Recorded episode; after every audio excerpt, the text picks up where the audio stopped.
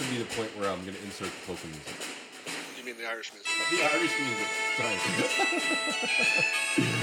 All right, so I'm here with Chris Arnold on Halloween, um, which is kind of funny, I guess. I think when we talked about this originally, I, I think you'd made a reference to some maybe some potentially scary voices.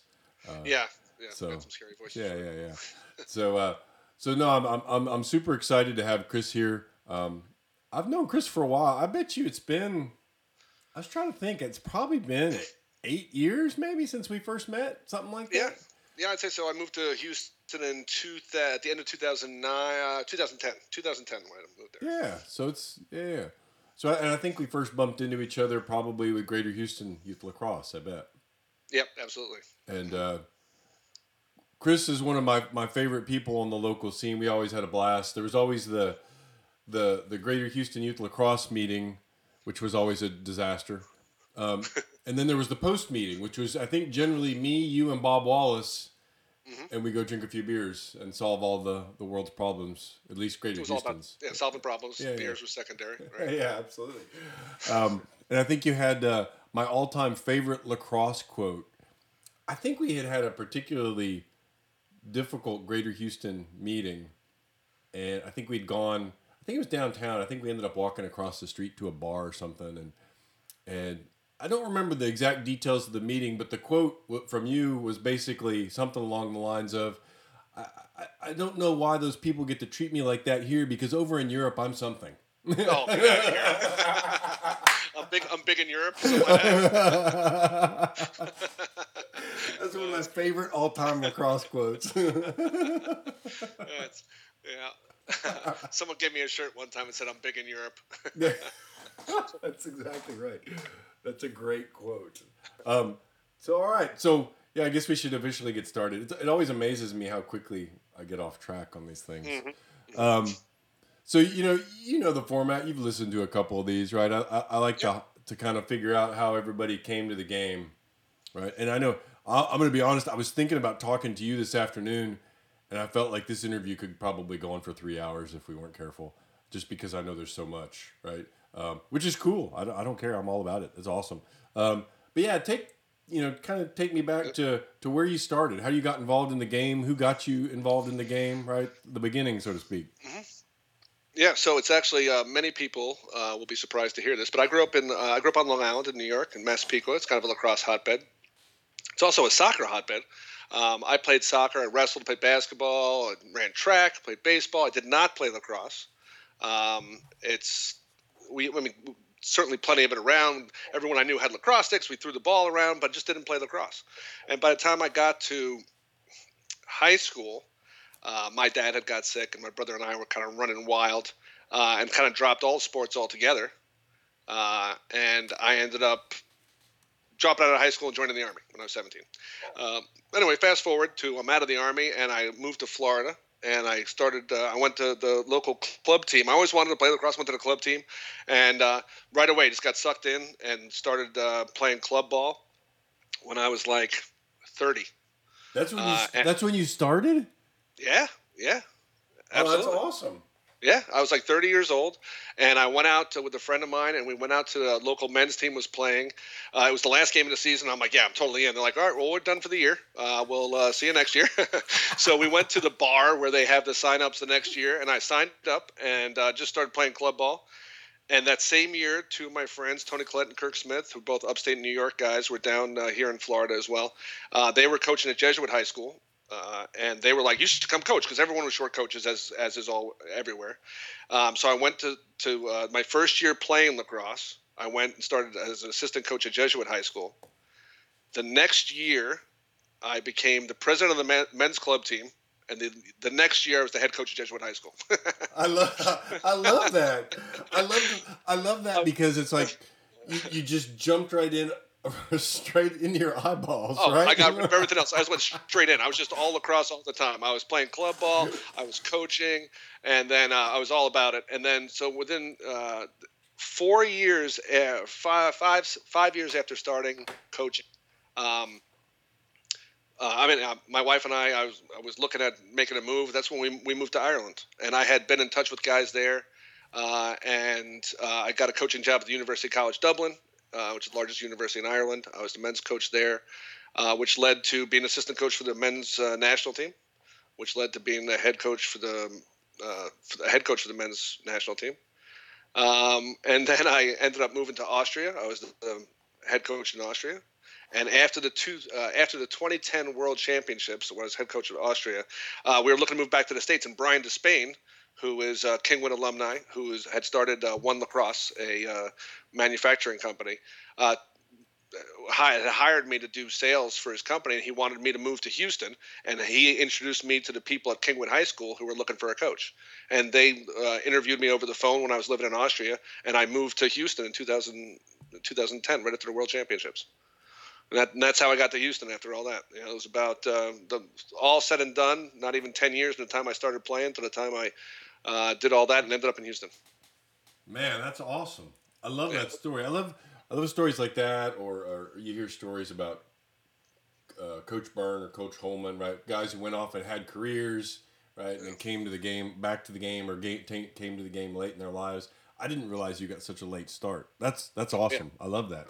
that yeah. how, how long were you at? You said were you at Jesuit for five years?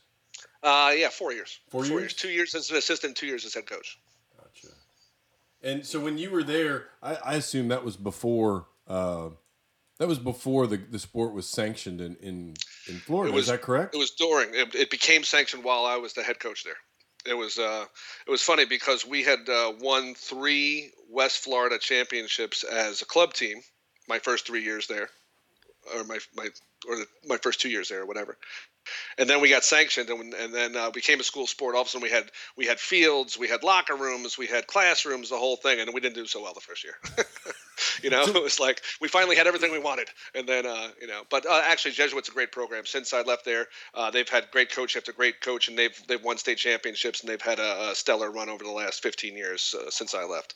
Um, it's you know, and Florida lacrosse in general has blown up, much like like uh, Texas. The the so you were there for that transition to to being a sanctioned school sport, mm-hmm. um, but it doesn't sound like you were a school employee, right? There's there's there's nope. there's always discussion here in Texas, right? One of the one of the points, and it's a valid point of discussion, is hey, if we're a sanctioned sport, you know, we're going to lose ninety five percent of our coaches, right? And right. Know, there's different models. I know I talked to Brendan Hunt the other day uh, about Michigan, and he said in Michigan, coach, coaches don't have to be teachers, right? They they, they mm-hmm they're not necessarily school employees or, or, or school district employees. How, how did that work in Florida then during the transition transition, and how does it work now? Well, uh, you know, it's it's different everywhere. Obviously, in Florida at the time when it became here, it's FHSAA. Uh, you know, when it, when that happened, um, they, they were still employing they were the the stipend was nothing. So people who were doing it were not school employees or they could be a school employee but the point was for a couple of years you didn't have to be a school employee. So uh, it through the transition period it didn't matter. But now it's school employees teachers coaches the same thing as it is everywhere else. But for the first couple of years it didn't matter. What was the that's interesting that you were there on that the cusp of that change what was the the impact? So I, I assume prior to that change in Florida, the teams were run by parent boards. Mm-hmm. What was the impact once it became a school sponsored sport? Was was it a positive impact that the parents uh, weren't involved in the administration any longer? Was it a negative impact? Was there any impact? Did they still exert control over the boosters, right, or the through the booster yeah? No, it was different over for that for that particular instance with uh, with Jesuit. It really had no impact because uh, it was a very small. I mean, it was parent run, but it was small, and there was a lot of support from the school in the first place. We we already had support from the school, the athletic director, and everybody else. The transition really wasn't that difficult. Uh, it's different. Like in, in Texas, you know, everything. Uh, when I was in Kingwood, uh, Kingwood, everything was about the uh, the parent-run board. That's right. what made Kingwood so great was the amount of support they had. I mean, it was it was ridiculous. Uh, when I fir- when I first got to Kingwood, I couldn't even believe the kind of support that we had there. Uh, it was fantastic. That's what made everything possible uh, in the development of the Kingwood lacrosse program. That's interesting. So you were there at Jesuit for four years. What in in you said you were an assistant coach.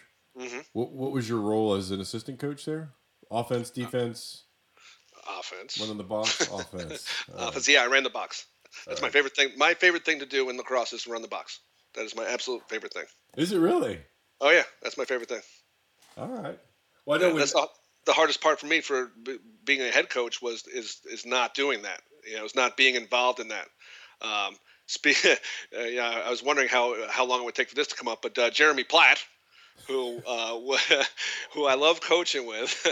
he when when he, he obviously he coaches Ireland now, and I've retired from coaching Ireland. But when we coached together, he would run the box, and uh, you know I, I try to get into it. You know, I'm like, hey, let's do this, whatever. And he's not only a uh, loud presence; he's a physical presence. I couldn't get past him.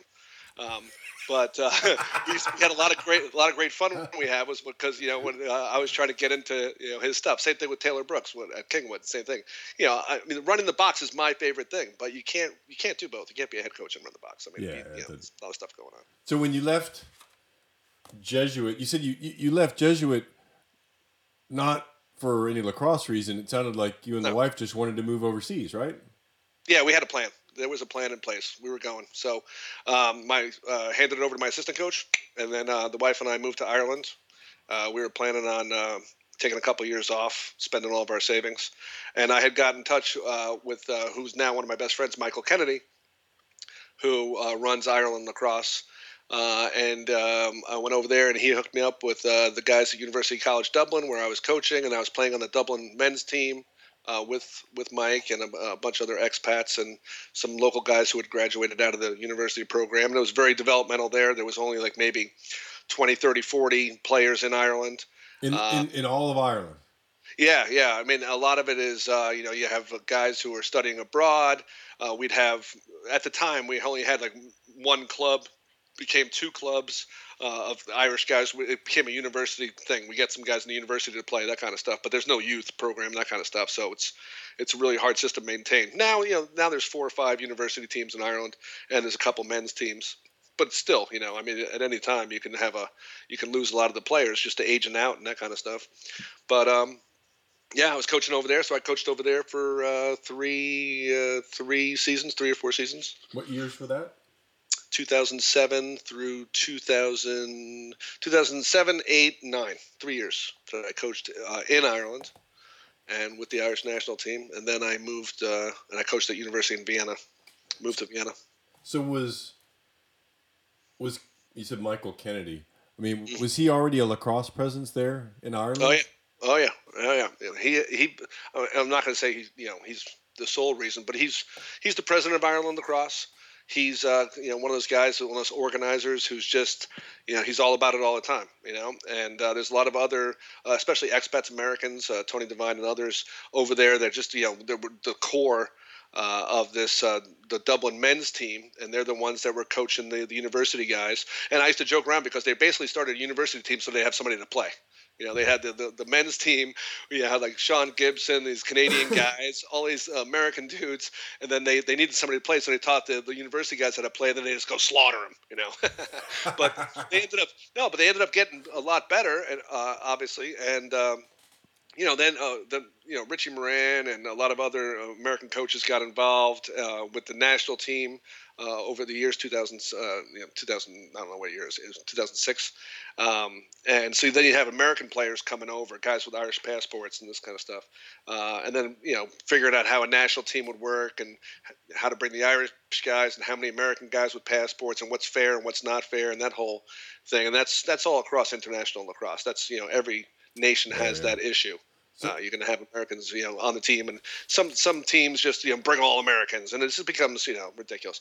But the point was that Ireland was always focused on development of local players and bringing the players, you know, uh, like now the rule is 51% of the team has to be Ireland based.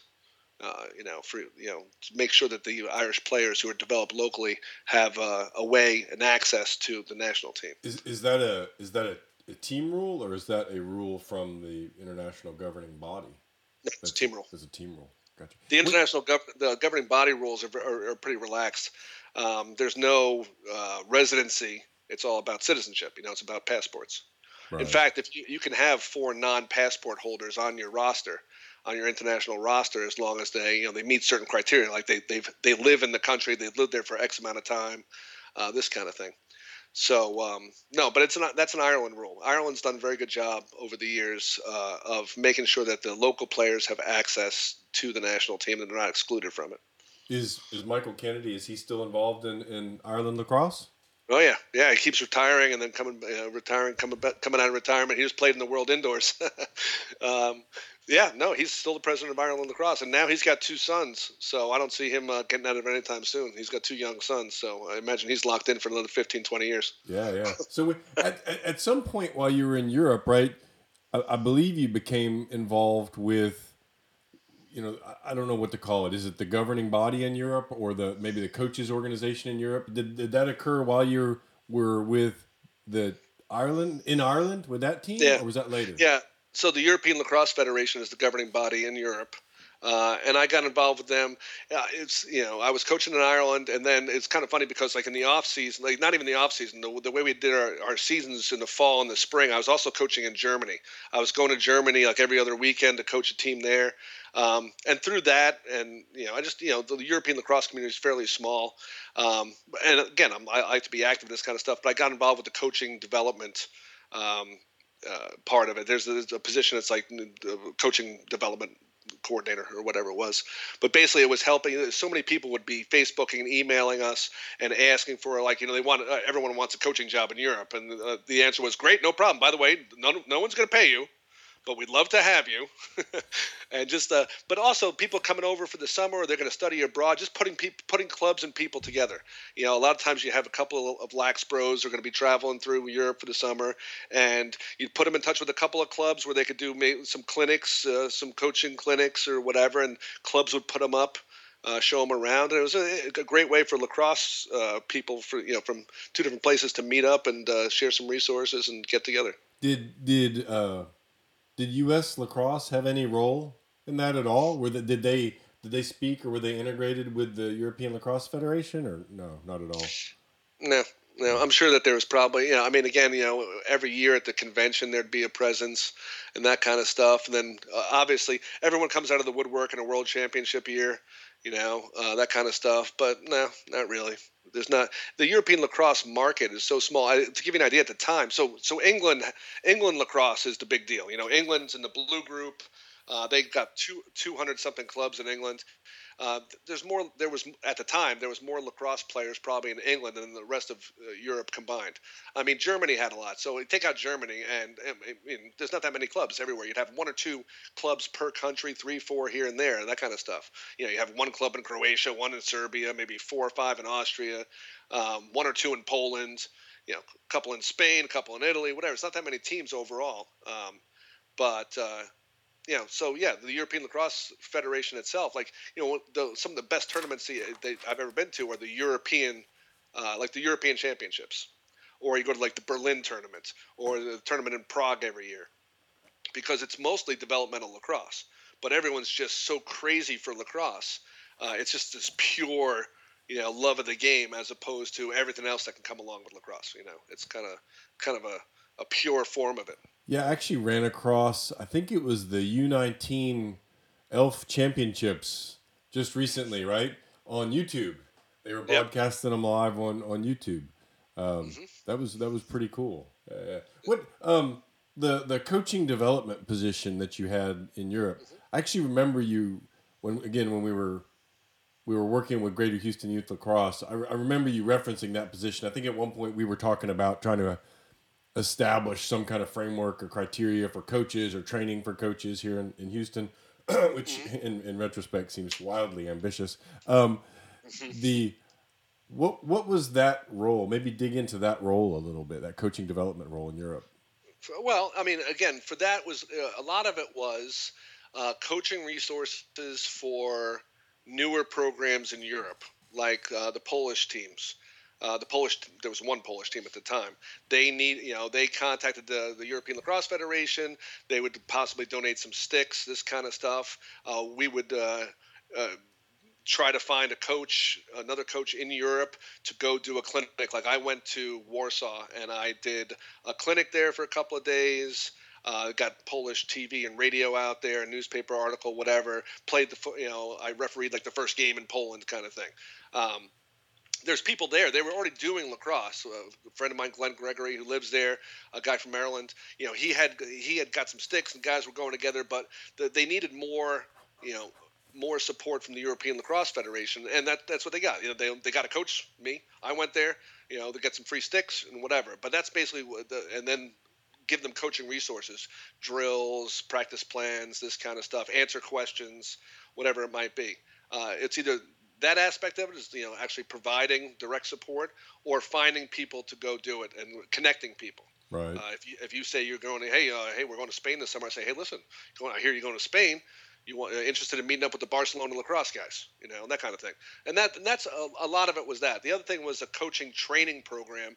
Um, that uh, again Michael Kennedy and uh, Sean Gibson and a lot of uh, Tony Devine, a lot of guys in Ireland had developed for Ireland. We had all talked about it and developed it there. It was kind of uh, also like England has their own, just like U.S. lacrosse has their own, and it was kind of like making that kind of resource available. Uh, to other developing clubs and seeing if uh, you know help them with resources for teaching coaches how to coach and, and also get more players going that kind of stuff was you know when you when you traveled around Europe and you you went to these different countries to help was it all at the U19 or men's level, or did you find yourself running into some youth programs and youth teams where that were developing at all in Europe? Yeah, there's not really, there's not that much youth lacrosse. I mean, in England, yeah, uh, yeah, in England, uh, there's some now. Again, there's clinics here and there. I know in Ireland, we've done a bunch uh, at schools, but just you know, not that much. You know, in Germany they got some, but it's mostly uh, collegiate you know, uh, post collegiate, you know, or it's university kids and just older than that. So it's all guys in their twenties and girls too. You know, we did, obviously we did men's and women's both, but uh, very little. You know, we did the odd youth clinic here and there or supported it, but it's not a whole lot of youth stuff going on. Yeah, I think um, I thought I heard a an interview with Mike Brandt somewhere along the way that said he was in England at one point Mm-hmm. Mike Brandt was uh, so I obviously I know him from Texas, and then for the 2014 World Championships, he was coaching with uh, Thailand. Oh, really? I didn't know. Yeah, that. yeah, he got hooked up with Thailand, and it's funny because I've always brought my friends, and uh, you know, uh, with every team that I've coached for Ireland or Austria, I've always brought friends of mine from the state to to, to help me coach or whatever, and uh, you know, and uh, we've talked. I've talked about it with a lot of people over the years. Um, but yeah, he was looking for a spot. I didn't have any. We talked about it briefly, and then uh, he ended up going. So, you know, we meet on the sidelines playing. Uh, it was Austria versus Thailand, and you know, Mike Brandt's over there, and it's like that. You see, like a lot of people, you know, again, the, the same. A lot of the same people circulate through international lacrosse. Uh, so you see a lot of your old friends. It's crazy. You know, you see a lot of you know Hall of Fame coaches too. You know, Jack Kaley and. Uh, um, you got uh, you know, Richie Moran and all these different guys. Guys, guys coach Team USA. Then they're coaching like Jack Elliott was coaching Germany for years. You know that kind of stuff. Oh wow. Um, yeah, it's crazy. You know, but um, so when what while you were in Ireland, were you still playing? Yeah, I played uh, on the Dublin lacrosse team. Oh, all right. And uh, yeah, we uh, you know, and uh, the Riggers, the Dublin Riggers, is the uh, the box team. Plus, we had our, our little uh, our little box league in Ireland. We played in a gymnasium in North Dublin you know, where you just hit, hit, hitting each other into the walls or out the, you know, out the doors. You know, you hit a guy into the doors, he goes flying outside. so, so there's a there's a box lacrosse scene in Dublin, Ireland. Oh yeah, yeah, and it's much bigger now. I mean, the, they do. I mean, the the, the the, the indoor guys, Sean Gibson, uh, who's a Canadian guy who's lived in Ireland for years and years and years. Um, he uh, he organizes. I mean, I guess it's probably going on 15 years that he's been doing the annual trips with the, the indoor team, and then he runs uh, helps run. He's captain of the uh, the Irish uh, national indoor team. Yeah, it's probably just as popular as the, as the field. Really? Oh wow. Yeah. Well, they just they're crazy for it. They just want to play all year long. You know, they'll go wherever they have to go. You know, they're just looking for you know a way to play. You know. The um, so was it after the 2010 championships that you moved to Austria? Um, no, I moved to Austria after 2009. I was head coach of Ireland. I played. We played at the Celtic Cup in Scotland, and then I moved to Austria to prepare them for the World Championships in 2010, which was uh, in Manchester, in England. So, so, so, how did how did you how did you end up making that move? Was it again just you and your wife deciding, hey, let's try something different, or was there something? Well, did somebody contact you and say, hey, come coach for this team now? Well, I'll tell you the deal. I'll tell you the real deal. So at the time, there was a lot of Americans involved with Ireland lacrosse. I was the new guy because, and I was living in Ireland, so you know, I kind of, you know, there was a, a, enough groundswell for me to get onto the coaching staff as an assistant coach for the uh, European Championships in uh, whatever year, 2008 or whatever it was. Uh, and then for 2009, they made me head coach. So that's a it's a non-major year. So we just did uh, you know the Celtic Cup, which is a you know, big tournament. You know, England and uh, or Scotland and Ireland, and you know playing playing in uh, Scotland and France comes as well. But the next year is the World Championships year, so I was going to be rotated out of the head coach position. I'll be back to the same guys who had been doing it the years before. So I knew I wasn't going to be a head coach for the for the World Championships in 2010. Uh, I knew the Austrian guys from other tournaments over the last couple of years before that, uh, and they were like, "Yeah, I mean, we, we just we just don't have a coach." And there's a bunch of great guys. The Austrians are just when you go to a tournament, they're all hanging out together when they're when they're not playing. The men's and the women's teams, they were just like really tight knit, just like crazy for lacrosse. Um, and so uh, I basically talked to them, and they were like, "Yeah, we'd love to have a coach." And they offered me uh, an apartment. They had an apartment that someone's family owned. Oh wow! And they said, "If you if you if you come to, to Vienna, we'll let you stay in this apartment." So I told my wife, I was like, you know, that sounds good. so we, uh, you know, and I, I, was like, listen, you know, we had been in Ireland for, for three years, whatever. We, we loved Ireland, have a great time, but it was just an opportunity. It was an adventure, you know. So we went and we lived in Vienna for a year, and I coached them for that year leading up to the World Championships.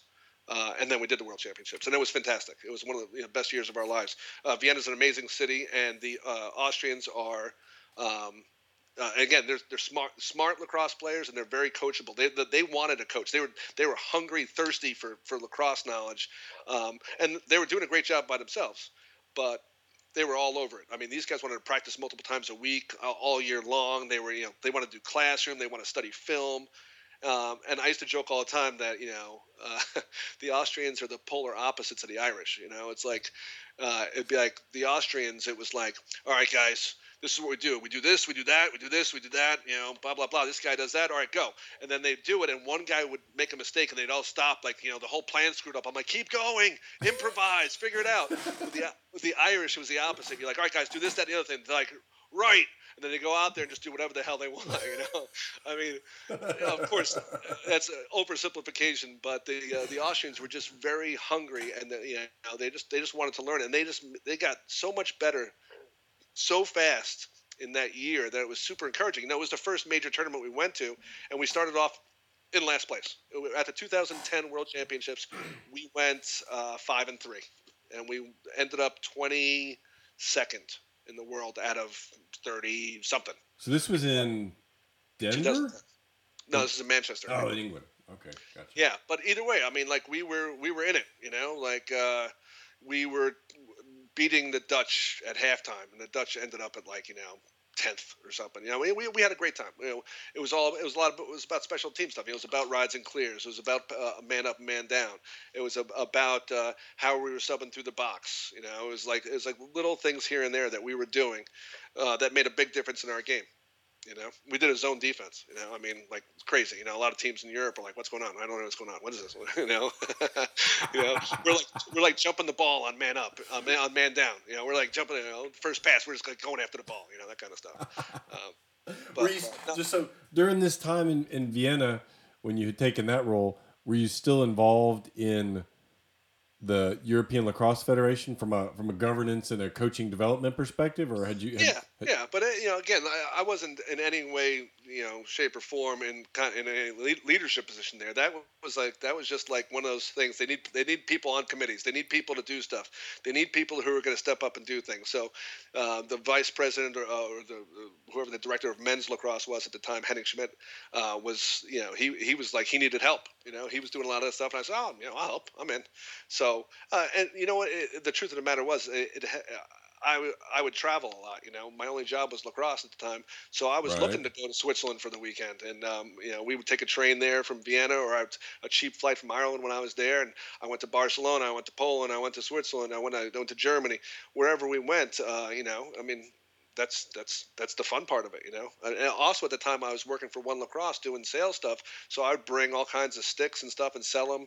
And you know, I had a bunch of defect stuff like misprinted stuff we'd give to the new programs, and it was you know that was promotional stuff for One Lacrosse. So it, was, it all worked out, you know. It was a lot of fun. Yeah, yeah. So how long were you in Austria? I lived there for a year, but I coached them the the whole time I was in Texas. I coached them too. Oh, really? Oh yeah, I'd go back and forth, uh, you know, four times a year. I coached them through 2006, 2015, and then I was uh, head coach of Ireland again in 2016. So when? Yeah, so I lived there for a year, then I moved to Texas. All right. So, and what prompted the move? I think you touched on this earlier, but what prompted the move to to Texas? Yeah, well, after the World Championships in 2010, you know, uh, we were trying to, you know, figure out what's going on.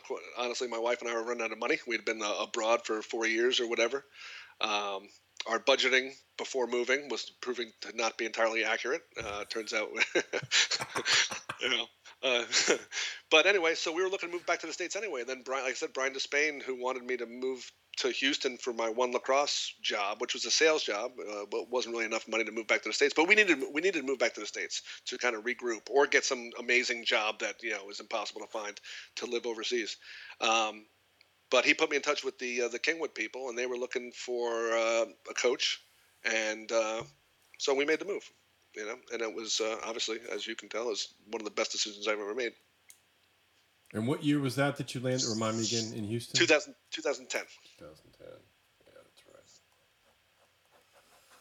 right. All right, so let's start Kingwood. So when you landed at Kingwood, honestly, I'm, I'm sitting here trying to recollect what was in Kingwood before you, and I can't. What what, what was the what was the what was well, going on in Kingwood before you landed there?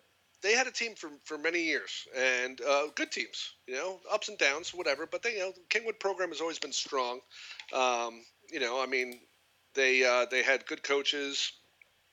I mean, for years and years. I mean, Brian Despain, who again, who was trying to get me to move there, he had played at Kingwood High School. I, I you know, again, I, I probably should know this, uh, but offhand, I don't remember exactly what year it started. But it had been around for a long time. It had been around for 20 years um, by the time I got there. Uh, at the time, uh, Mike Block's brother Randy was coaching there uh, with uh, Justin Summers and Matt Walton, another alumni, uh, and they had a good team. They had a, a really strong senior, junior class, about to be seniors, um, and so when I got hired, there was also at the time, coincidentally, a lot of the parents who had kids who were about to be seniors also had like middle schoolers. You know, you have like the older brother, the younger brother, right. whatever. And there's a really strong group of parents, well organized, with clear vision, who, um, when they hired me, they said, listen, um, assuming this works out, we want a commitment for, for, for you to stay for six years from the time the current seventh graders get through high school. And I was like, done, because that's what I'm looking for. My, my again, I, I, I coach whatever. What I really like coaching is high school. I like developmental lacrosse. I, I especially like that idea of coaching uh, a seventh grader all the way through high school. That's that's the sweet spot right there. You know, talking about.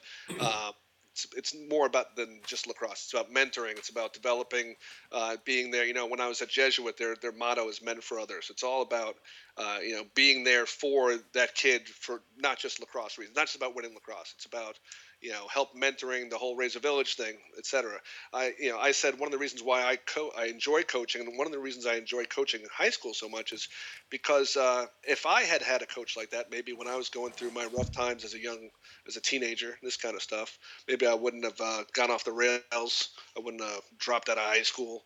Uh, this kind of stuff. Um, you know, I, I needed I needed some of that in my life, and so it was important to me when I was coaching, you know, and going back to the, the, to Kingwood, that we had a really strong program that had a good culture, not only a lacrosse culture, just a good organizational culture, and uh, the people were already there for that. They were just they were just looking for the right coach for it.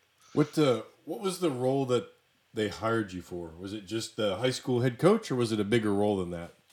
Um, it was. Uh, it started as uh, head coach of the high school, uh, and it became also the director of youth lacrosse. Um, I, I, know you probably talked to you, talked to Platt. He's running the lacrosse academy there. That was mine beforehand. We kind of formulated that as well. So basically, I was the director of youth lacrosse, uh, the head coach at the high school. I did a lacrosse academy, which was like a fall ball, uh, fundamentals uh, kind of thing. Um, and then I would also, during the season, besides being the head coach at the high school, I would coach another team. Uh, so I usually coached one of the middle school teams, seventh or eighth grade. Um, in Kingwood, we would generally have maybe two teams at seventh, two at eighth, and I didn't always coach the A team. Uh, a lot of it had to do with, with, whatever teams my nephews made. My nephews were, uh, you know, in seventh and eighth grade. But uh, I'm like, all right, I'm coaching. I'm the vice. Uh, I'm coaching varsity, and I'm coaching the seventh grade B team. and everyone was just trying to wait to see which which team my nephews made because uh, I got to give them a ride. You know, I'm going to be their coach, whatever. Um, but it was, uh, you know, it was the, the director of youth lacrosse and the high school. But it was also it was about developing coaches at those positions and standardizing practices across the board uh, besides you know uh, standards, you know, as far as coaching standards, but it's also you know the offense and defense and everything else. But making it a system all the way through, we, we all see how that works. You know, you see it, you see we've seen it firsthand in the Woodlands uh, and other places. You know, you see it up north all the time, but uh, the Woodlands is a good example in Houston, and uh, we were trying to do the same thing in, in Kingwood. Not copy the Woodlands necessarily, but that that's kind of system is you have to have you know, you standardize everything from middle school through. We'd have whatever offense I was running at the high school, we're running that at middle school too. We're just running a light version of that, you know, right. or at least the concepts are introduced to them. So when they get to high school, they're not just like, I don't know what's going on. Yeah, yeah. They at least understand some basic concepts that play into it, right? Yeah. Um, the so the Kingwood, I mean, you, it sounds like you're you're pretty fond of those Kingwood parents because primarily because they ran a pretty tight ship, and it sounded like the organization was pretty effective when they hired you. What was the what was the hiring process like? I mean, was it literally just you and who was it, Brian Despain? No, he wasn't even involved. He introduced me to the members of the board, and this is over uh, the phone. I was in Austria at the time.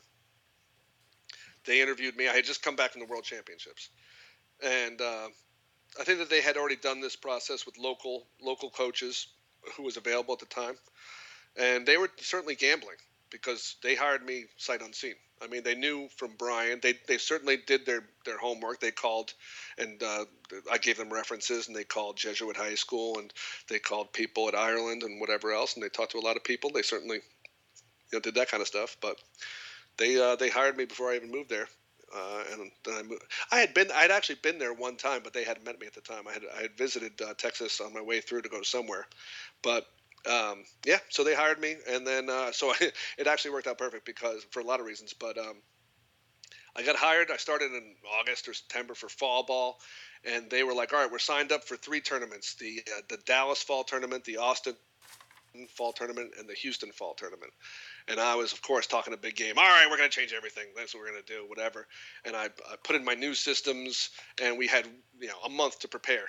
And uh, like the kids, you know, I was I'm, I'm I'm more disciplined than they were used to. I mean, about the way I do things, you know, about showing up for practice and whatever, you know, um, a lot of things. I changed a lot of things, whatever. Um, so here we go. We go to our first. We we ended up winning the Dallas tournament, the Austin tournament, and the Houston tournament that year. So by the end of the fall, I, they were sold.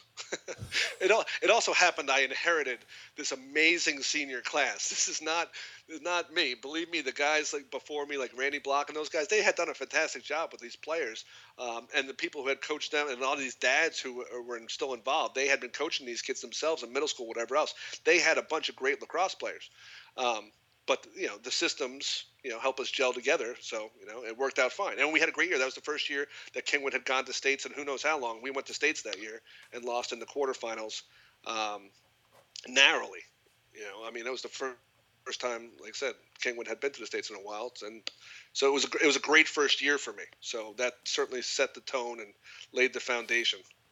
So when you took that role did they give you the opportunity to hire your assistants? Did they give you a a framework and requirements and a budget and say you oh, yeah. you go forth and hire or did the, the board itself hire those assistants? Uh, there was going to be a review process for anything but you know i didn't want to go again who did i know? I didn't know anybody. I just moved there.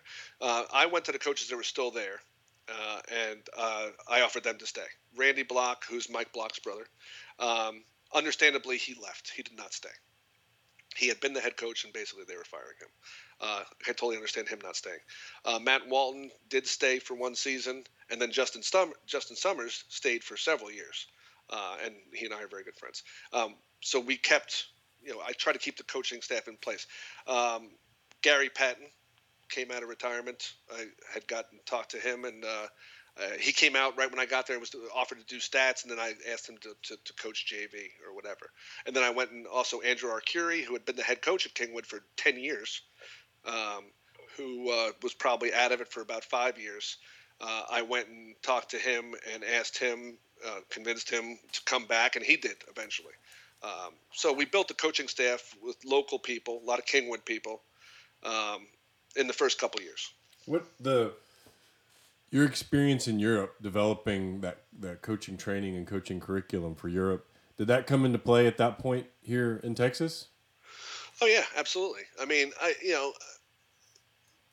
coaching, you know, you know, coaching is leadership. You know, there's uh, obviously there's a huge amount of lacrosse knowledge that's important, but there's also a huge amount of uh, people management that's that's important. You know, and recognizing people's strengths and letting people do what they want to do, and, and being respectful of other people.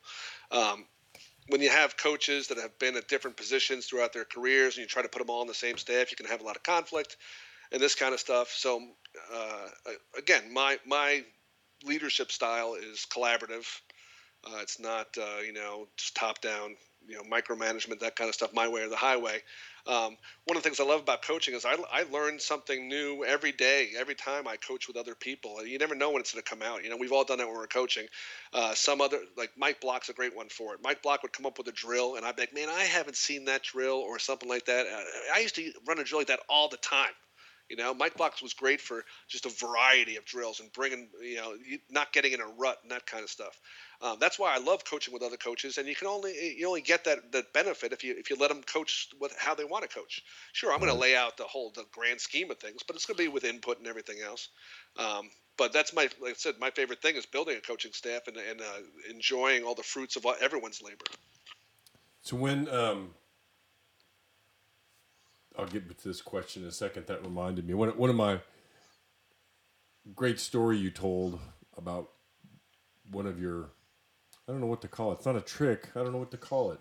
You you had told me a story when you were at Kingwood that the coaches on the sideline actually y'all had a competition on the sideline, right? And it sounded like you actually maybe even kept score during the course of a game for any coaching adjustment or coaching change that you made, right? Yeah. You you you potentially as a coach right would, would score a goal and, and y'all were got competitive on the sideline as coaches right? Was it did, did i recount any of that correctly? Yeah absolutely. I think i think it was uh, coach arcuri uh, and uh, who i don't know if he thought of it or we came up together or how it came up but every coach was required to get a goal. And that could be if you're the face-off guy figuring something out some trickery reading something right to convert you know to, to have an impact on the game a defensive whatever recognizing what's going on and you know so you know say oh that's your goal that's your goal you know whatever. But uh, you know it's it's it's encouraging you know obviously we're all participating but it's just uh, you know we want to make sure that, that we're all always engaged in everything. Yeah yeah. So so obviously uh, you know co- coach whoever comes up and says listen these guys are doing this why don't we try doing this? And then and the players get buy-in. The players might have an idea. The players have an idea. Let's let's hear it you know uh, anyway, just keeping it's not just about a template and hammering, you know, square peg round hole kind of thing. It's about let's let's let's, let's always be flexible enough to to, to try different things. Yeah. So yes, that was it, was it was every coach was responsible for a goal in the game. And the other joke was like, as soon as we got a goal, I'm like, that's my goal. You know, that's mine. and they're like, that's not yours. I'm like, I, have been coaching that kid for six years. That's yeah. my goal. so when you this is interesting because I asked I asked some of these same questions of Platt, right? When he when he followed followed you at Kingwood, right? So when, when you landed at Kingwood, what was the state of the relationship with the lacrosse organization and the school or school district? Uh, it's all. It's always been the same. I mean, listen. Uh, I foolishly or naively, as soon as I got there, I set up meetings with uh, the uh, Humble ISD athletic director with the school, and I went in. I met with the you know the head football coach and all that stuff, and they all took a good game. But the bottom line, at the end of the day, football's the only thing that mattered.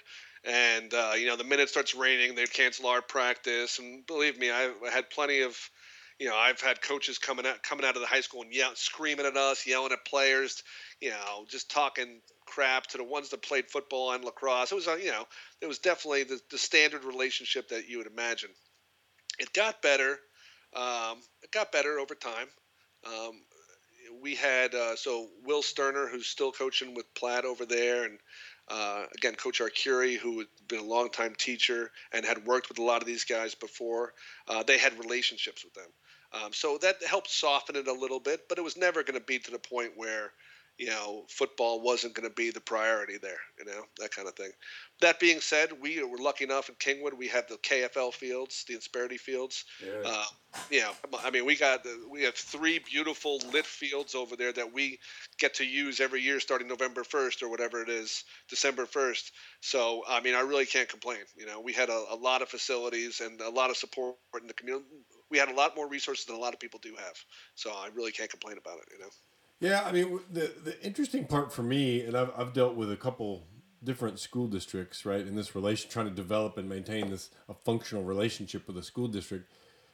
My experience has been it's always very uneven, right, and what I mean by that is the you you need a lot more, right, than than the school district is you're interested in giving you, cares about, you know, wants to provide, right. So it's it's it's a very unequal relationship, and it, it it's not healthy I, I you know what I'm saying? It just, it, it I, you, you, to your point, you almost, on occasion, I felt like I was groveling, right, for for what felt like mm. you know, kind of basic human rights as it relates yeah. to to using a field or you know trying to trying to get access to to kids' time or things like that. It just it was just such a bummer because you're just begging and pleading for just simple things that seem like they should be no brainers, right?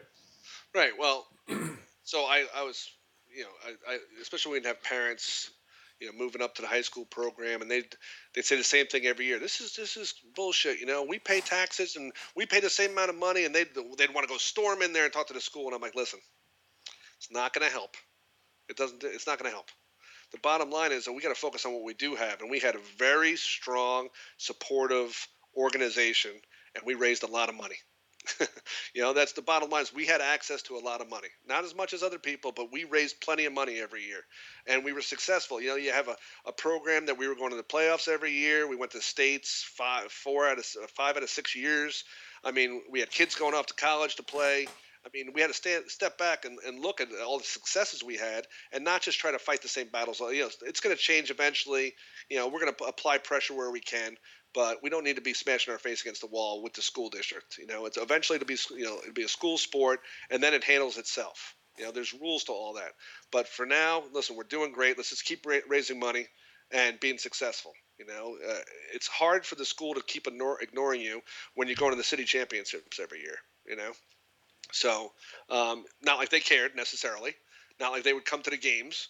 But the point was that the, the lacrosse team was it was successful so that's that's what we're doing. That's how we're doing our part, not just by arguing with them all the time. You know. Yeah, and it, it, it I, I've had on two occasions dealing with school districts. You know, you know, you sometimes you bring unwanted attention to yourself too, right? By mm-hmm. by yeah. you know beating the drum on a particular issue or, or fighting for something and because there's not a formal structure in place there's not a you know there's not that that organization. Uh, what's the word I'm looking for?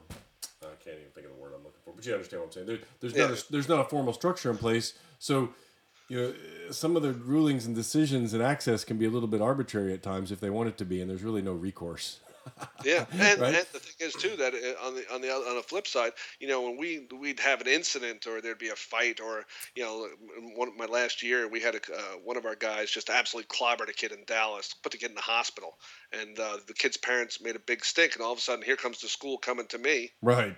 You know, and I'm like, oh, now you want to, yeah, yeah. you want to have a relationship, you know? Yeah.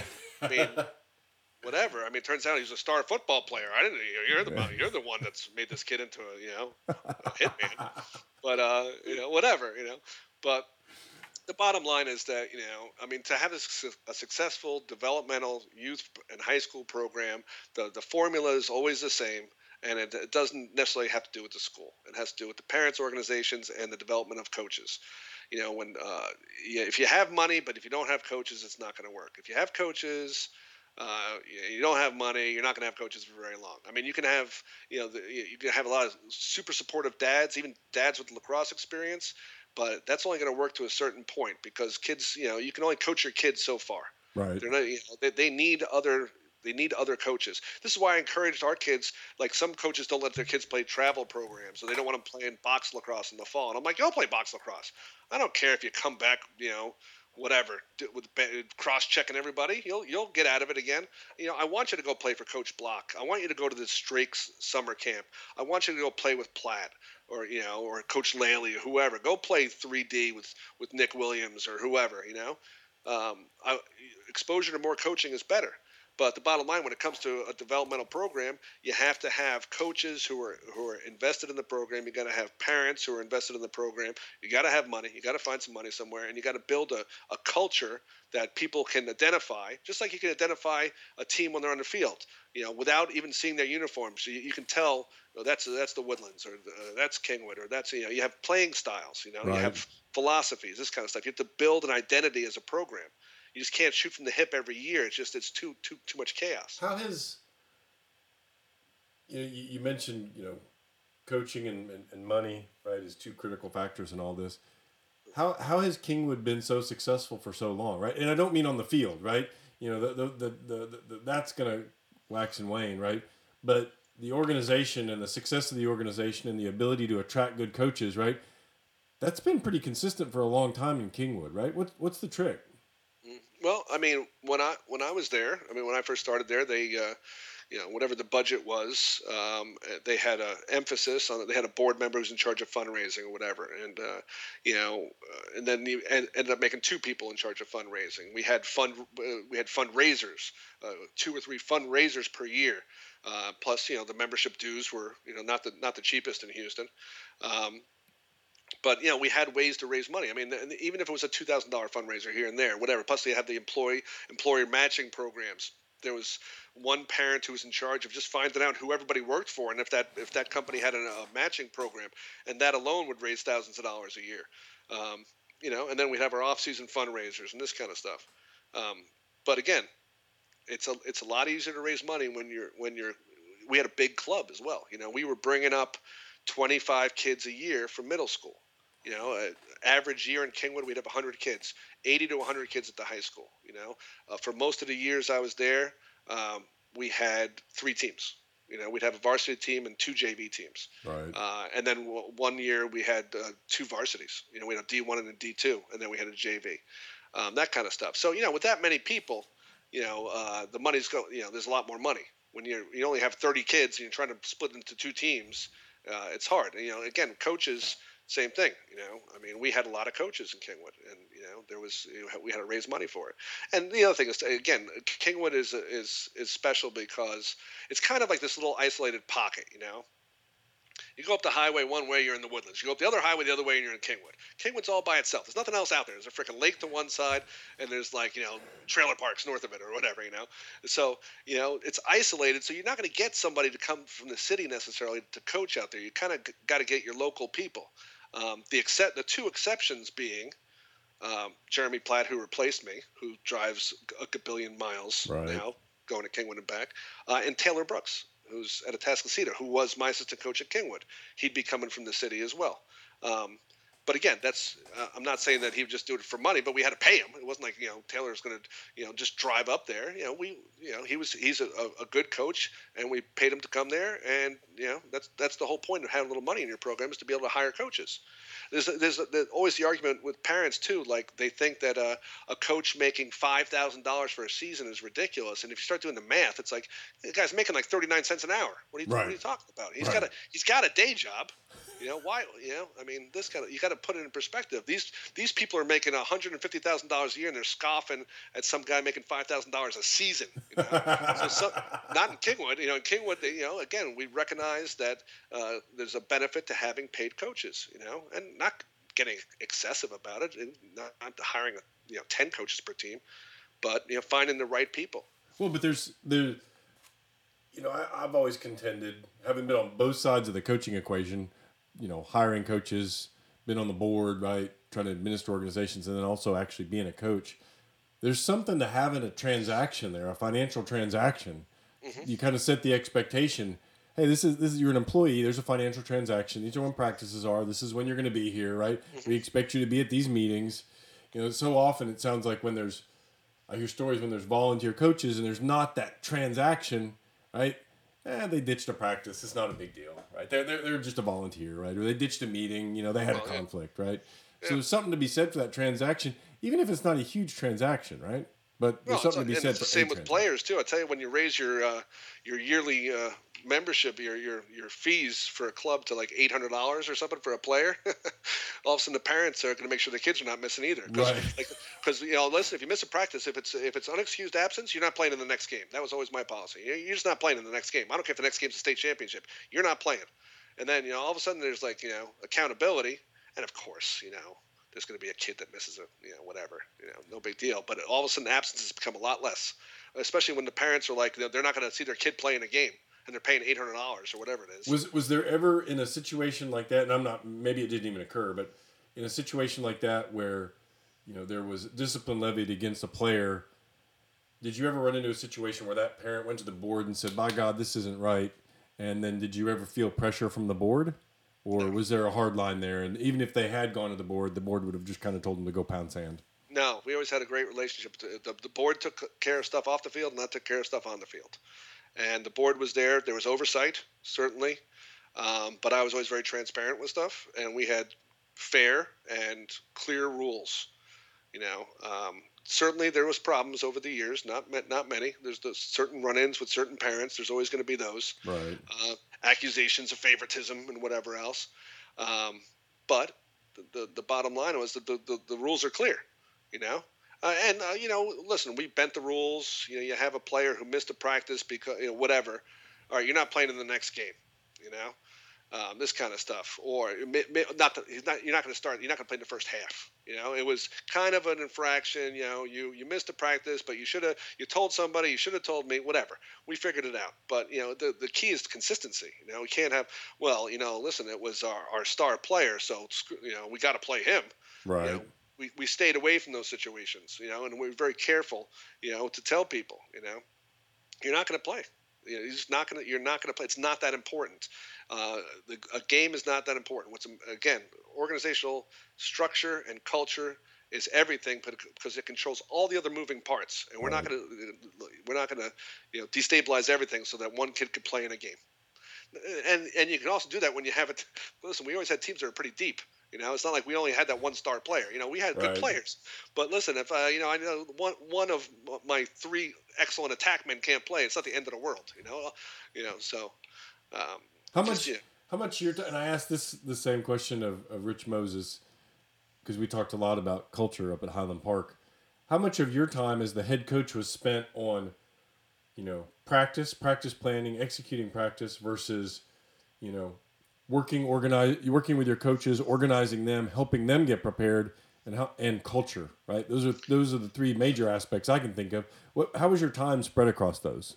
Well, I was lucky enough that you know lacrosse was my full time gig when I was in Kingwood. You know, between the academy and my private lessons and the travel teams and the summer coaching and everything else, it's all I did was lacrosse. So I had a lot of time to prepare. The coaching staff, we worked on the we everybody had input into the practice plans. Uh, and then there was always some uh, adjustment every day at practice depending on whatever variable came up. But we always had an idea of what was going on. A lot of times uh, we would change it uh, based on what had happened the day before, if there had been a game, uh, etc. Um, as far as the head coach goes, I found that over the years in Kingwood, uh, I was coaching less.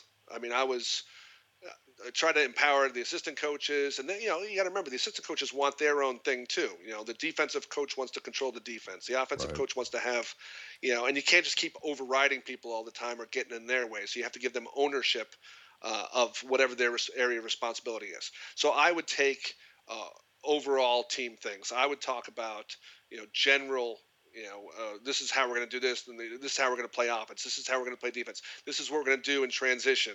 You know, as an example, we, ne- we don't ever sub in transition. We, we never sub in transition. Offense or defense, we don't sub. We don't we don't sub until we're settled. You know, little things, how we do our clears, um, whatever, and then let the defensive coaches uh, the defensive coach handle actual defensive stuff, and then whatever. So my participation in the practice is I, I would have my drills, but the defensive coach would have his drills, and the offensive coach would have his drills, etc. Uh, and I find that you get a lot, lot, lot more buy-in from the coaches, and of course we all have a say in what each other is doing. Right. And if something's not going right, we're going to put a stop to it. But the point is giving people ownership. Otherwise, it's just me coaching the whole practice again with a bunch of guys watching. Yeah, you yeah. know, and with a, getting their say in when they can. Uh, plus, we would break up. You know, we'd have different groups going the whole thing, but we'd have a lot more variety in our practices that way. But to, to answer your question, again, a lot of my time was just managing the whole system as opposed to just running practices and that kind of stuff. Did you, you know, the the the, the coaching carousel here in Houston in the off season is seems like it's borderline legendary. Mm-hmm. you know, every off season there's this churn of coaches, right? And I wonder, you were at Kingwood long enough, right? And y'all were successful and had a had a had a great organization. Surely you faced some of the challenges of that turnover with your assistant coaches, right? How, how did you how did you deal with that and maintain that consistency over time? Well, our problem was a good one, uh, and a positive one. Um, again, we had a, mostly Kingwood alumni and local guys, um, but when we lost coaches, uh, well, for the most part, it was good. We had one very unfortunate incident. You know, Gary Patton, when we were at the uh, Austin tournament in 2000, I want to say it's 2012, uh, he got hit in the head with a lacrosse ball, ended up having a stroke uh, and uh, could can't coach anymore. Right? Um, it's gotten a lot better, uh, but you know, whatever. Um, Justin Summers, who had been an assistant coach there when I got there, and was with me for uh, I don't know, two or three years. Um, and he he was always every year he coached the youth team as well as he was the JV head coach. Uh, one of the uh, he's just one of those really natural, fun leadership, you know, coaches. The kids all love him right away, and he's just he's the fun coach. He's, he's a great guy. He's you know a great guy, great coach, whatever. Uh, but he was living down in Atascocita, and there was a couple guys. He you know meet some kids, and they'd they'd get him into the the Kingwood um, Youth League every year. There'd be some kids from Atascocita, and eventually Justin's like, you know, listen, I'm uh, I got some I got some parents who have some you know some of the kids that he coached in middle school and they're getting ready to go to high school and they want to start a Atascocita um, high school team. So again, Justin was our JV head coach and like our eighth grade coach, and all of a sudden he left to start the Atascocita program. But f- from a Kingwood perspective, that only helps us. We want a team that close to us. Right. And there had been Atascocita kids in our program for years and years, long before I got there, and Justin going there was it's a, you know still a net positive gain for our area. So as a program, we helped where we could. I certainly coached with him a little bit, some clinics here and there. I'm sure we gave him some equipment, uh, whatever you know infrastructure we could help with. They played at our fields. They scrimmaged with us all the time. They had joint practices with us. Um, you know, so yeah, that's that's how we lost Justin. But how did you? Um, I mean, and I'm sure that's not the only example, but how did you accommodate for that? And I guess what interests me is it almost sounds like in Kingwood you had reached this critical mass where you had alumni coming back, right? It sounds like the coaching the coaching ranks had there were quite a few alumni mixed in there. That's interesting because you know we, we don't see a lot of that locally where you see boys you know go off to college maybe play in college and they come back and recycle back through the coaching ranks for their for their the, the high school they went to right it sounds like you had some success again, with that. Geographically, there's not a lot of choices if you're living up in Kingwood, if you move back from college or whatever. Um, but also, you know, we were doing well. You know, uh, we're when you're a successful program, if you're if you're alumni of a program and you're living in town and they're doing well and they got a spot, of course you want to be out there. I mean, again, we're going to the playoffs every year and we're, we're having a good time. We got like 80 kids out there.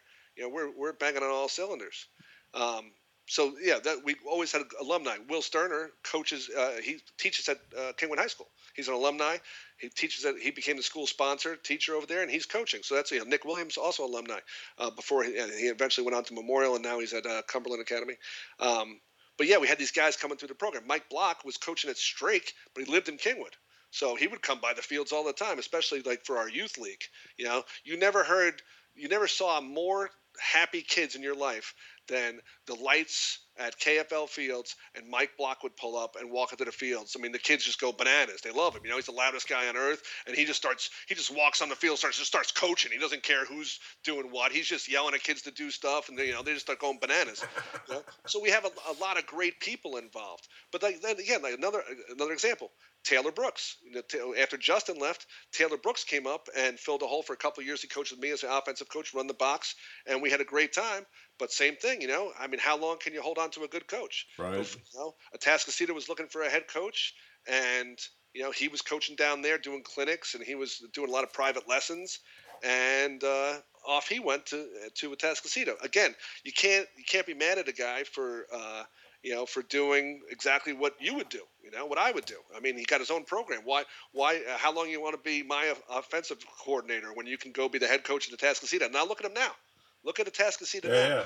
Yeah. Atascocita was like the first year, you know, we'd, uh, you know, we, we'd maul them, you know, I mean, our, our, you know, whatever. I mean, now they're, they're competitive. I mean, it's, it's only been a couple of years. It's only been three or four years uh, you know, since well, and they've got, and he's got huge numbers at the youth level. It's unbelievable. Yeah, the, the numbers the, they have. And the reason why he does, where there was none, and again, Justin uh, gets a lot of the credit, and, and, obviously Taylor gets the credit, is you know is creating a culture, right, and uh, you know having a strong uh, coaching personality, a positive uh, personality, and, and, making that positive culture, and having a lot of success, um, and having kids who are just into it because that's how it spreads. You know, I mean Atascocita, there was no lacrosse there for a long time, and then all of a sudden you have two very good, you know, uh, charismatic coaches with a lot of experience go down there, and they can just whip it up, you know.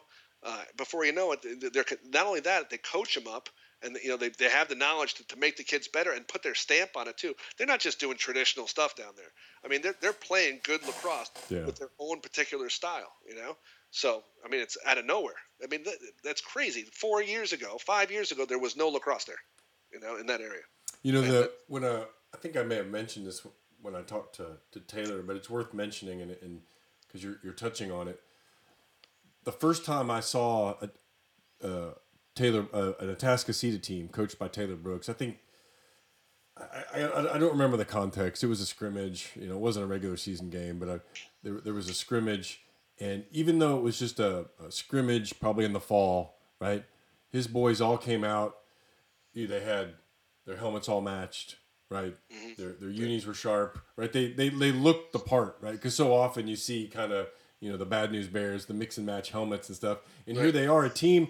I bet was probably what their their third season or something like second or third season, whatever it was, right? And he he had already made uh, an impression on that team and already had them pretty buttoned up, even just in a fall scrimmage, right? They looked they looked the part, yeah. right? Yeah, yeah. And then I mean, they're going to come out. I, I, I haven't seen his team this year or last year, but I can tell you, I know what's going to happen right now. I'll walk up there before a game. They're going to get together and they're going to do a nice organized warm up, right? They're going to run around. They're going to do their stretching, however they're going to do it. They're going to be talking. They're going to be, you know, get their mind in the game ahead of time. You know, they're not going to be goofing off like other teams do. Right. That's, you know, I mean, that's part of the organizational process. You know, it's just the minute they get there, they're ch- you know we used to say it all the time. You know, you're punching in. You got your uni- you got your work clothes on. You got your uniform on. You're punching in. You're at work for the minute you get here. You can leave all the rest on the side. We got things that we do. This gonna be little. This gonna be time for a little chitter chatter. You know, when you're stretching and stuff, you can keep it low, talking about whatever you want to talk about. But we're doing everything the right way from the minute we get here. Start thinking about what's gonna happen, what we're here to do. But same thing you know i mean again that's part of the culture you have to you know when you're building a, a, program it's it's a lot of it is just you know format from the beginning so one of the things that i did you know for years and i know taylor does it and i know, you know you know, a lot, a lot of people uh, control methods of practice is I, I, I, say sideline, they all go to the sideline. Everybody goes to the sideline, and they're all facing me on the sideline, and that's where we talk. We always talk in the sideline. I don't bring them into this part of the field. We always go to the sideline, you know. So then, you know, if they're goofing off a practice, sideline all right, guys, listen, what are we going off? Let's go back out there. Let's do, do it again. You know, uh, a minute later, all right, sideline. You know, they go back to the sideline, whatever, and then people get tired of running to the sideline over and over again. So you have a couple team leaders start stepping up, like, guys, will you stop screwing around? We're going to be on the sideline before you know it, whatever. But it's also, you know, that's where we start practice is on the sideline. You know, everyone's standing there, alphabetical order, whatever it is, number order, and that's where we go when we want to talk, and that's where we end practice. You know, there's just little structural things throughout your practice that actually help everyone relax and keep everything in order and it's not chaos chaos is you know it's it's too much for some people yeah, you know? yeah. Who, gotta, um, gotta have structure who else is in your in your coaching family tree that's still here in Houston? Well, Block uh, was Platt, obviously in Kingwood, which was a, a big score. You know, um, so I'm I can't tell you how happy I am after you know I put a lot of time, a lot of time and uh, blood, sweat, and tears, and you know I love that program the the fact that uh, that Jeremy uh, took that program over is uh, more important to me than you know. I think I think he told you the story when you interviewed him that uh, I think that we were at we were in Budapest or something. We were at the 2016 uh, European Championships. Yeah. And uh, Mike Block had initially taken the job, then he decided not to, and they were calling me for suggestions, and I was like, oh, I just happen to be sitting here with uh, Jeremy Platt, who's leaving Kincaid. I think it'd be a perfect fit, or whatever, you know. Um, so yeah, you know, so obviously Platt. Um, Nick Williams was assistant. I, I, said he's at Cumberland. He's at Memorial. Uh, I don't think Justin's coaching anymore. Taylor's at Atascocita. Uh, Will Sterner's still over there. Uh, that's it. You know, I don't. Uh, I think uh, Andrew Arcuri is uh, working at Seven Lakes, but I think he's coaching wrestling. Um, I don't know. I coached a lot of a lot of guys, especially with the, the, the with I coached Third Coast for a couple summers. Yeah, I remember. So my uh, you know, my son Dylan. There, right. was, there was where where Third Coast was like right at its peak. It was such a flash in the pan, right? Yeah, yeah. But there was the one summer where it was really at its peak.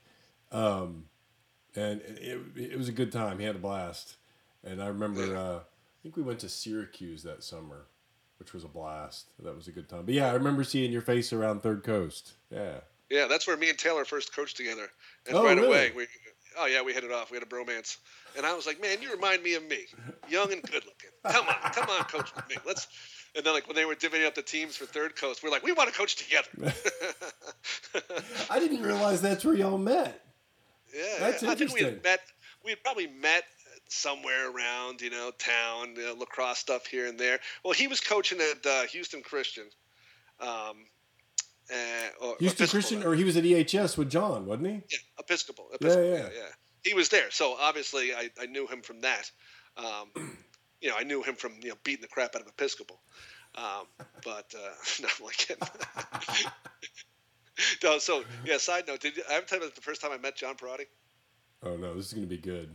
You were there probably. It was at one of those Greater Houston Youth Lacrosse meetings, and I, I sat. It might have been one of my first ones, and I sat down, and someone was talking, whoever it was, the whoever's in charge at the time, and then uh, the guy next to me, who ends up being John, he pipes up, and uh, as soon as he was done speaking, he he looked at me, and I said, "Ugh, what kind of accent is that? Are you from like Baltimore?"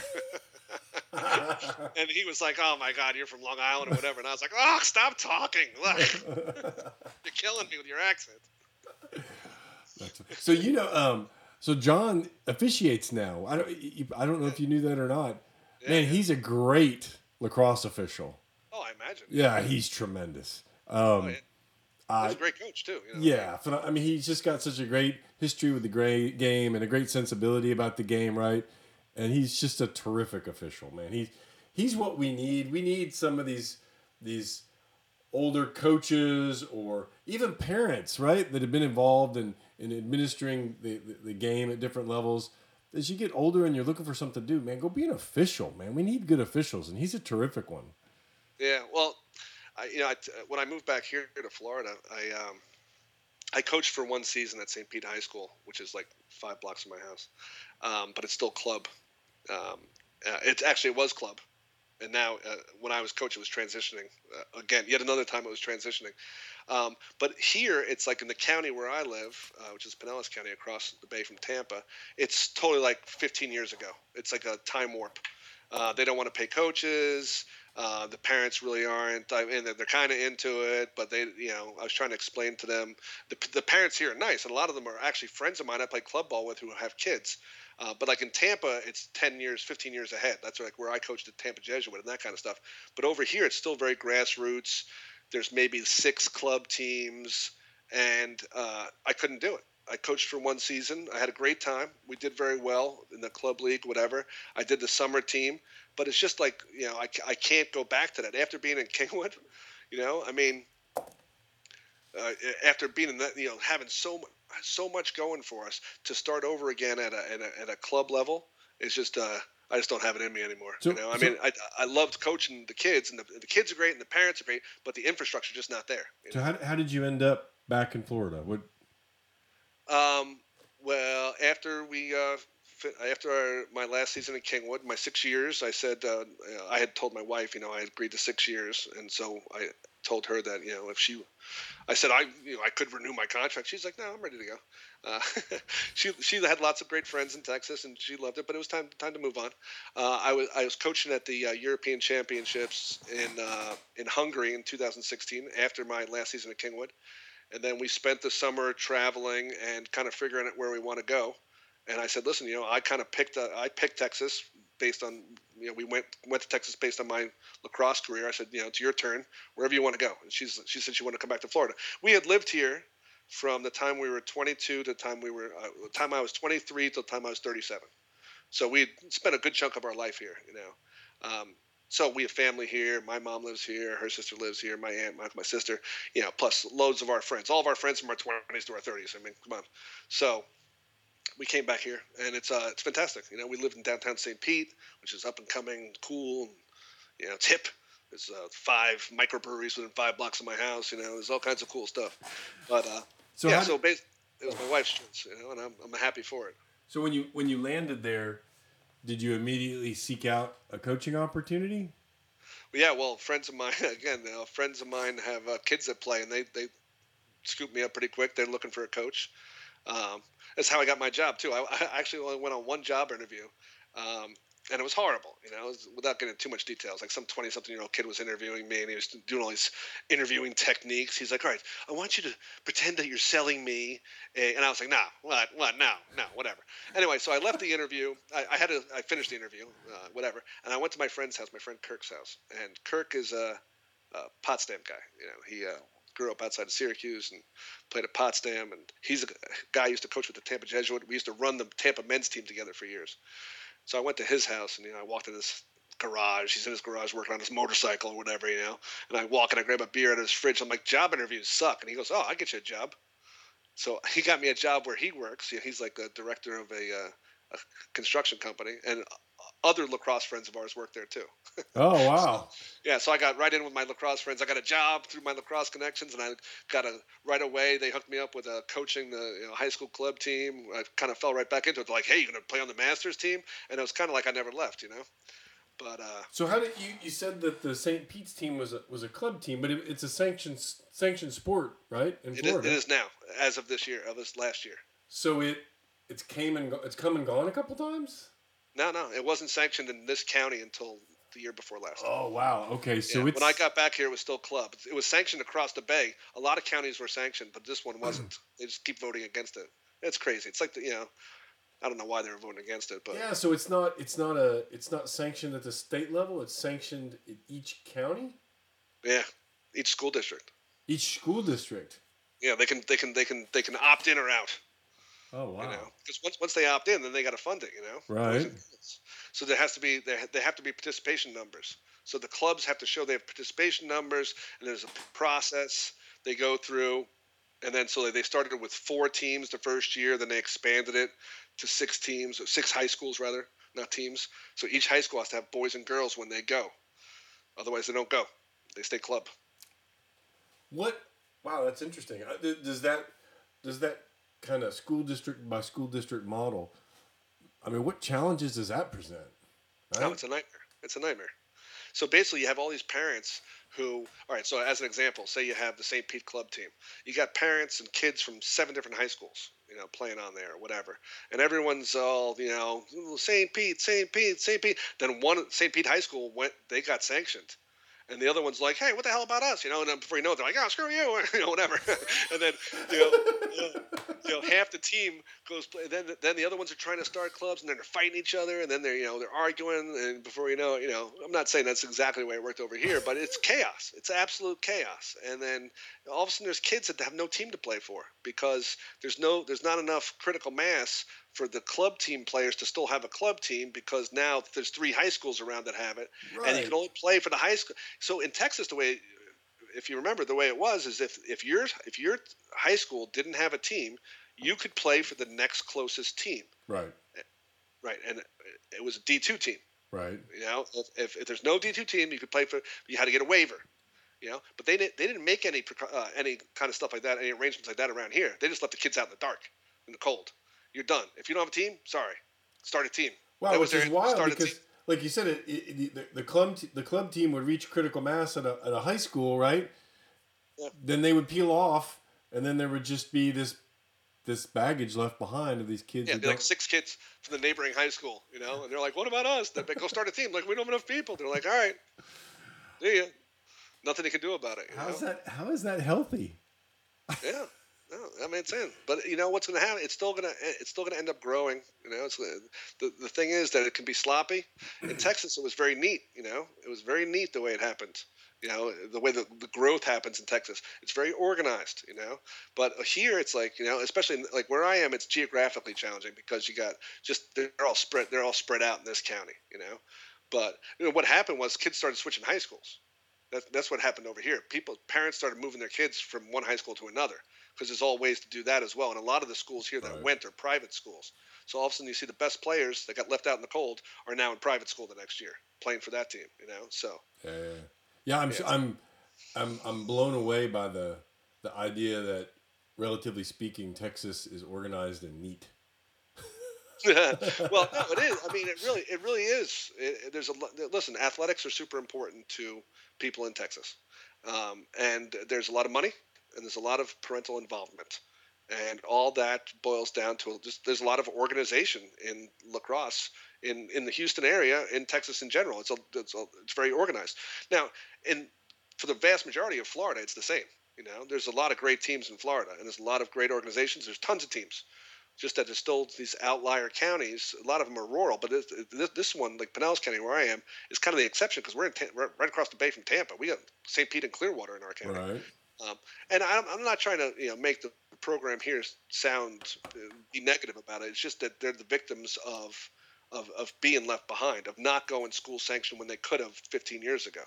You know, no one wants to no one wants to go school sanctioned when their kid is going to be affected by it. You know? Right. Nobody. Right. You know, you're oh, we're, we're about to win a club champ. We, we think we can win a club championships next year. Maybe we should go school sanctioned the year after that. You know, I mean, right. nobody wants to screw their kid out of whatever. You know, so. Yeah, and that's the same problem everywhere, right? Nobody wants to make long-term strategic decisions at the expense of their kids' winning season this season right? Exactly. Yeah, absolutely. So, you you coached at St. Pete for just the one season? Yeah, yeah. Are you playing anymore? Nah, nah. Come on, dude. I'm 49, man. I don't want to be. I don't want to break anything. Although all my friends who are my age are all going back this year. My uh, the men's team that we played for, that they've all been playing for, even when I was gone, won the Florida League last year. So and the and our Masters team had won the, uh, had gone when at the 2010 Worlds had won the, the, the, the, Masters Festival and that kind of stuff. We've had some success with our our club team has a lot of great guys, a lot of great players come come down here. You know, they're tired of Florida, whatever. Um, so our Masters team is really you know it's a bunch of great guys. So a lot of my friends are getting back into it. Guys have been retired a couple of years and they've been trying to drag me into it. And I'm, all I can think about is walking around, you know, with like my you know the broken knee, like a cast, you know, or you know, like on crutches, you know. Um, so uh, the, so I guess the question I have for you now, though, is I mean, you it seems like you're still passionate about the game, and I'm willing to bet as a result of that, you still have a coaching itch, right? So, are, are, you going to scratch that again? Nah. No, no, I mean, no. I tell you what, the, the when I, re- I retired from Ireland, uh, I, I kind of put myself into a box. So I was the head coach of Ireland 2016, 2017, 2000, for the World Championships in 2018. That was my gig, and I ended up after the team selection, getting ready 2008, getting ready to go to the Worlds in Israel. I, uh, you know, a lot going on here with work and everything else. And coaching internationally is not cheap. It yeah, costs yeah. a lot of money. And my whole gig has been, you know, I had a whole nother. It's about fundraising. You know, I think Platt mentioned something about that. That's the reason why I brought him is because he was coaching at Kincaid, and that's uh, that is partially true. Um, it's mainly true. uh, it's hard to. It's hard. It's easy to eh, listen when you're the head coach of an international team and the world championships are coming up. Every guy you know is like, "Hey, you need any assistant coaches?" And I'm like, "Yeah, you got thirty grand. You know, can you get thirty grand? Right? Can you raise thirty grand, forty grand, fifty grand?" Um, because you know there's lots of guys out there, you know, and I'm just not going to bring a buddy of mine for no reason. Uh, we're going to raise money, and we were able to uh, raise a lot of. I, I raised a lot of money for Austria over the seven years, and a lot of money for Ireland. Uh, enough to offset the cost of the players because most it's self-funded. Most players pay two, three thousand dollars out of pocket to go to these tournaments, uh, and we were able to cut that cost uh, more than in half for the players on the national team, which is important, especially for the local players. It's one thing if you got a kid who grew up in Connecticut, who's got a Irish passport, who's uh, working on Wall Street, right? Or you're a university student in Ireland, you know, and you got to pay, pay three thousand dollars out of pocket. You know, it's not really fair um, that some people couldn't go because they couldn't afford it, even if they could make the team.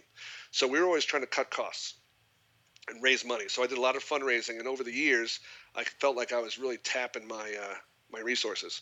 And anyway, so before the 2018s, I said, you know what? Right before, the six months before, I said, before this goes too far, I'm gonna I'm gonna retire now, and I'm not gonna go to the 2018 World Championships. Um, and I'm just gonna, you know, step back from coaching altogether. So I had finished at the season at St. Pete, and I coached in the summer travel team, and I was like, all right, I'm done this season. I'm not going to coach. So I also retired from Ireland to kind of force myself into retirement. You know, I could have done one more. You know, I was the head coach for the World Championships. I could have gone, but at the same time, I'm working a normal job. I would have burned all my vacation time for that year. Right. You know, and that's not fair to my wife either. So, and she's she's a saint. She's been you know, letting me do this stuff for 15 years. So anyway, the point was I retired. I kind of forced myself into retirement by giving up the World Championships. I can't really go back to coaching now after I retired right before the World Championships. I'm looking an idiot. I gotta I gotta stay in retirement. so you're done. You don't think you'll you'll do anything at the youth level there in Florida or get back involved in in the high school game there? You're you're really done. No, I think I'm done, man. I think that uh, you know the the side effect of the most positive side effect of retiring from coaching has been is uh, I've been watching lacrosse. I for years when I was in Kingwood, I hardly watched any lacrosse games. I was too busy during lacrosse season coaching. You know, I had to go to I was, you know, I'd be at, I'd be at uh, at Kincaid High School sitting up in the stands with Keith Tinnell and uh, Pete Laley and whoever else watching Platt play whoever. Uh, you know, I would watching film. I'd be scouting this game right. and that game. I'd be, you know, it was too much lacrosse. I was lacrosse all day, all the time. I was doing private lessons. I had seventh grade after high school, whatever. Uh, now I can watch games on during the season on Saturdays. I can take I can DVR games. I can watch them. I'll watch two or three games a week. I can relax. I can follow it. You know, I can watch the MLL. I actually watch lacrosse again, which is you know something I've been missing. You know. Do you find yourself going to uh, to any high school games there? I got to a couple. I go to uh, college, so uh, Bob Wallace's kids play out here at Florida. Southern. Yep. So uh, he was actually just here this weekend, and I didn't get a chance to see him. Um, the kids had uh, they had a bunch of like a round robin kind of thing. I just couldn't make it out there. But the last two years he's come out. We've uh, hung out together and gone out to the games. I got to see Carson play and meet up with him after the game. Bob and I got to hung out for a night, that kind of stuff. I've gone to University of Tampa games. Uh, I Dalton Sulver, who was uh, one of my team captains uh, last couple years in Kingwood, he's at playing D1 lacrosse at High Point, and uh, they are in the same uh, conference as Jacksonville. So uh, every other year when they play in Jacksonville, I go up there awesome. and I watch High Point play Jacksonville. Yeah, awesome. Uh, yeah, that kind of stuff. Uh, uh, Ethan Gant, who played for me at Kingwood, he plays at Colorado Mesa. Colorado Mesa was down here playing Florida Southern when Bob was here, so I got to see this kid and his parents, his mom and stuff. I got to see all them. You know, that's I'm that, I'm into that now. You know, the seeing a kid that I coached play. Right, you know, the relationships, kind of right? Yeah. Yeah. So you know, I mean, like I said, it's not. You know how many how many lacrosse games I've been to, man. It's nice to uh, go to a few a year and really savor them. You know. Yeah, you know, during the season, you're on a forced march. If, like you said, if you're not at practice or at a game for your team, you're you're hopefully preparing for one of those two things. And if you're not doing that, you're scouting, right? You're watching film or you're at games, right? yeah, and I you know I still talk to other coaches and uh, international coaches, friends of mine like Richie Hauer, who's the who took my place as the head coach at uh, Austria. He was visiting recently to the states. He spent some time over here. We talked lacrosse stuff, talked to practice plans, we talk about you know personnel and adjustments to make and that kind of stuff. And I still get some of that here and there. You know, talk to Taylor you know, that kind of stuff. And yeah, still uh, shoot the shit with other coaches and you know whatever.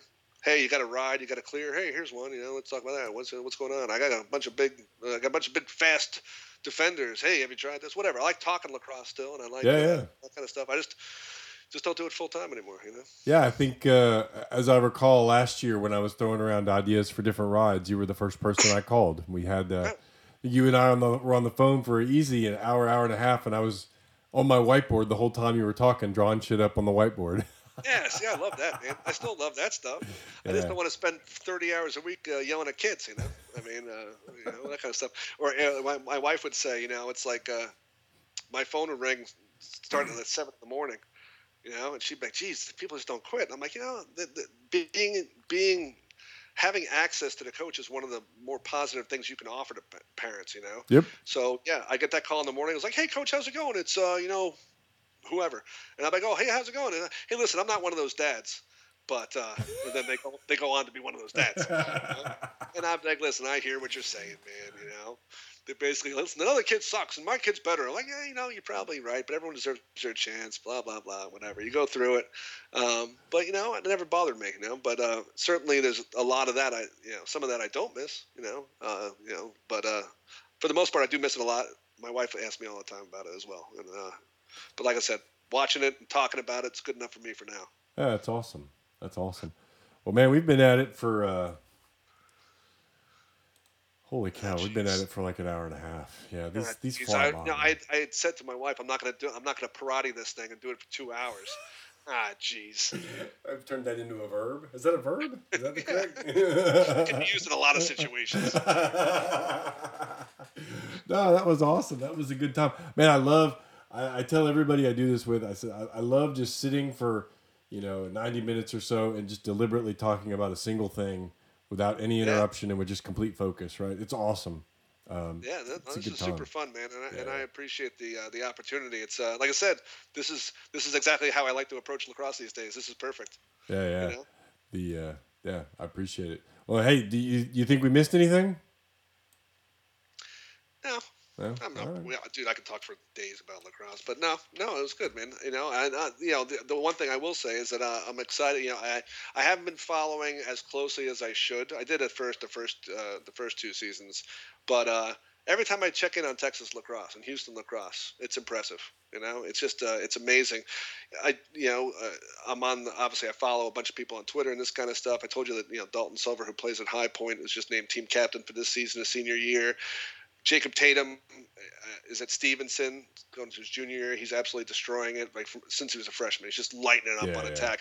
So I, I just love watching that, and those clips, you know. And then you see like uh, the, the goalie from Kingwood, Lucas Borchers, is now also going to High Point. We got a little little pipeline going there, that kind of stuff, you know. So. And I I just like watching all the different players as they're going off. For a long time, it seemed that in in in Houston that players would go, but they come back. Right. You know, uh, Right. a lot of great players. Hunter Hendrick went to Quinnipiac, came back after a season. We sent a bunch of guys up to schools. They come back. It's it's almost like I was the, the head coach of the LSU club team because they'd all go off and they come back and they all go to LSU to party, and like half the team was Kingwood guys or whatever, you know. But uh, it's it's you know Texas A and M, Texas A and M and LSU. You know, I could let's just follow their seasons. It's all Kingwood clowns.